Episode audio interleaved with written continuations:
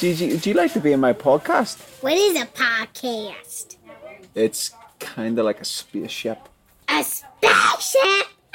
Yes, I want to be on a spaceship and dream. Guess? Do you want to talk about?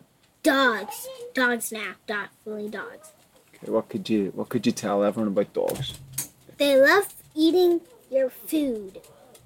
Like Chica. What else? They love um wagging their tails. Excellent. To be honest, you, you've been a great guest. Best guest I've had yet. And they also love pooping in the yards. Okay. Any final thoughts? Can we talk about spaceships now? Spaceships, yeah. What do you want to talk about? They always fly up in the sky. what? It's true. They always see the stars. Have you liked being on my spaceship? Yep. Wait, I'm on your spaceship right now? Oh, now I get it. Good. So we're in a fake spaceship. Exactly. Fake spaceship. Oh, now I get you. Do you want to say bye to everyone? Bye bye. Bye. All right, now let's go. Pieces of something. Pieces of something. Pieces of something. All kinds of pieces of some kind of something. Pablo Picasso. Leonardo da Vinci, J.K. Rowling, Beyonce, my Uncle Gary, your mother's best friend, the girl who took your order in Burger King yesterday. They're all artists, all of them, each of them engaged in the grand project of interpreting and assembling a world out of the raw materials of human biology and life experience. The Irish poet John O'Donohue talked about this, about how we are all artists, each of us shaping and constructing our lives and our reality moment by moment. And if you think this is all a bag full of nonsense, I'm going to attempt to prove you wrong. All right, here we go. So imagine this Saturday evening you're invited to your friend Belinda's house for fajitas and karaoke. Saturday comes and you wake up around 3 pm. And as you roll around in your mattress, you proclaim to yourself and your dog that life is shit and Belinda's house is shit and karaoke is shit and dogs are mostly shit most of the time. And you drink three tins of Red Bull, which obviously puts you on the precipice of a panic attack, and then you lift your phone and watch two hours of god-forsaken YouTube videos that convince you that the world is terrible and people are awful and at least one of your neighbours is most likely a serial killer. Then you get ready, not even bothering to change your underwear, and as you walk to Belinda's house, you decorate your mind with complaints and resentments of every colour and kind, and you litter the neighbourhood with your dreadful mood by scowling at a cat and by grunting at passers by and even insulting a child who falls off her tricycle. And then, when you arrive at Belinda's house, you see Belinda's neighbour, Ralph, and his hot girlfriend, and a few other people who you assume are going to be really annoying and uninteresting. And before Belinda has even finished offering everyone their first drink, you already decided that you're going to pick a fight with Ralph because his new girlfriend is just far too good looking for him.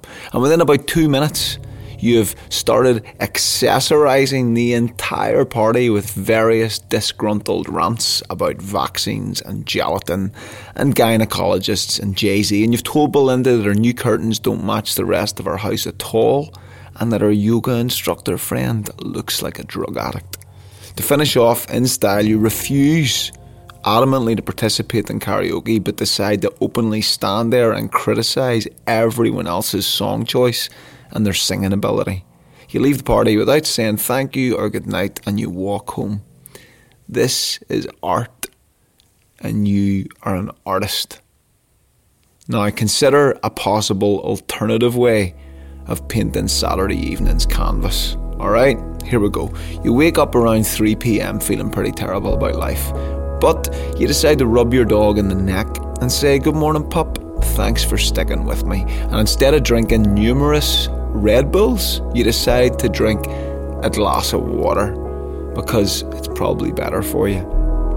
Then you start watching those godforsaken YouTube videos as usual, but after a few minutes you remember that the algorithms of rage are going to take you into a black hole, so you close your YouTube app and you put on your favourite Black Eyed Peas song really loud, and you spend the duration of the song doing the moonwalk naked back and forth across your bedroom.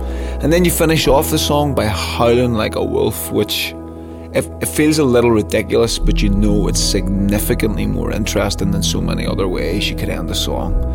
Next, what you do is you put on the Jurassic Park soundtrack and you begin to recite your favourite Maya Angelou stanza as in music from the main theme plays, just like moons and like suns with the certainty of tides, just like hope springing forth still I rise. Then you get dressed, putting on some fresh new underwear, and begin to make your way to Belinda's house, even trying to whistle as you walk. And even though your mood is still suboptimal, you decide to stop at the shop and buy some chocolate covered almonds for everyone at the party to share, and you get one of those little pretty decorative cactuses in a nice terracotta pot for Belinda to place somewhere in her house, probably above her fireplace. And when you arrive at the destination, you present the almonds and cactus and you thank Belinda for inviting you over and you ask her to send some good wishes to her aged mother who is unwell. And after a few minutes, you feel your head fill up with self conscious ruminations and all sorts of critical thoughts about everybody at the party, especially Ralph. But you catch yourself ruminating and act decisively by making a beeline right for Ralph. And as you get them, you whisper in his ear, Listen, your girlfriend is really good looking, Ralph. Good for you, mate. Good for you. Then you start a conversation with him about his love for frisbee golf and you listen to his heartfelt desires for it to one day become an Olympic sport. When karaoke time arrives, you don't feel like singing, but you decide to bang out that Black Eyed Peas song anyway with a little brief moonwalk included in the end just to finish off, which everyone seems to really enjoy, and you actually enjoy it too. Makes you feel pretty good. And you also make sure to give a solid round of applause to Belinda's yoga instructor friend when she offers her painfully convincing rendition of Under the Bridge. And to finish the night off, you help wash the dishes and you stack them neatly in the cupboard beside Belinda's poorly matched curtains. And you go around the room making sure to give everyone at least one compliment and a hug before you leave. You even crack a brief self deprecating joke for good measure about how you would have taken your clothes off for the moonwalk. But you decided not to, as you've heard rumours about Ralph's impressive features below the waist and how you didn't want his girlfriend to judge you the joke goes down really well. You get an enthusiastic laugh from everyone, especially Ralph.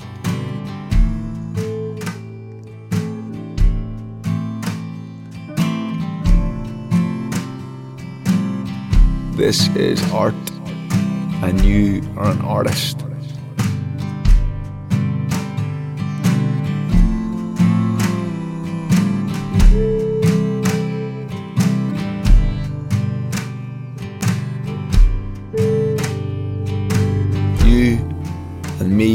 The rest of us are all creating something, for better or for worse, on the canvas of the world around us.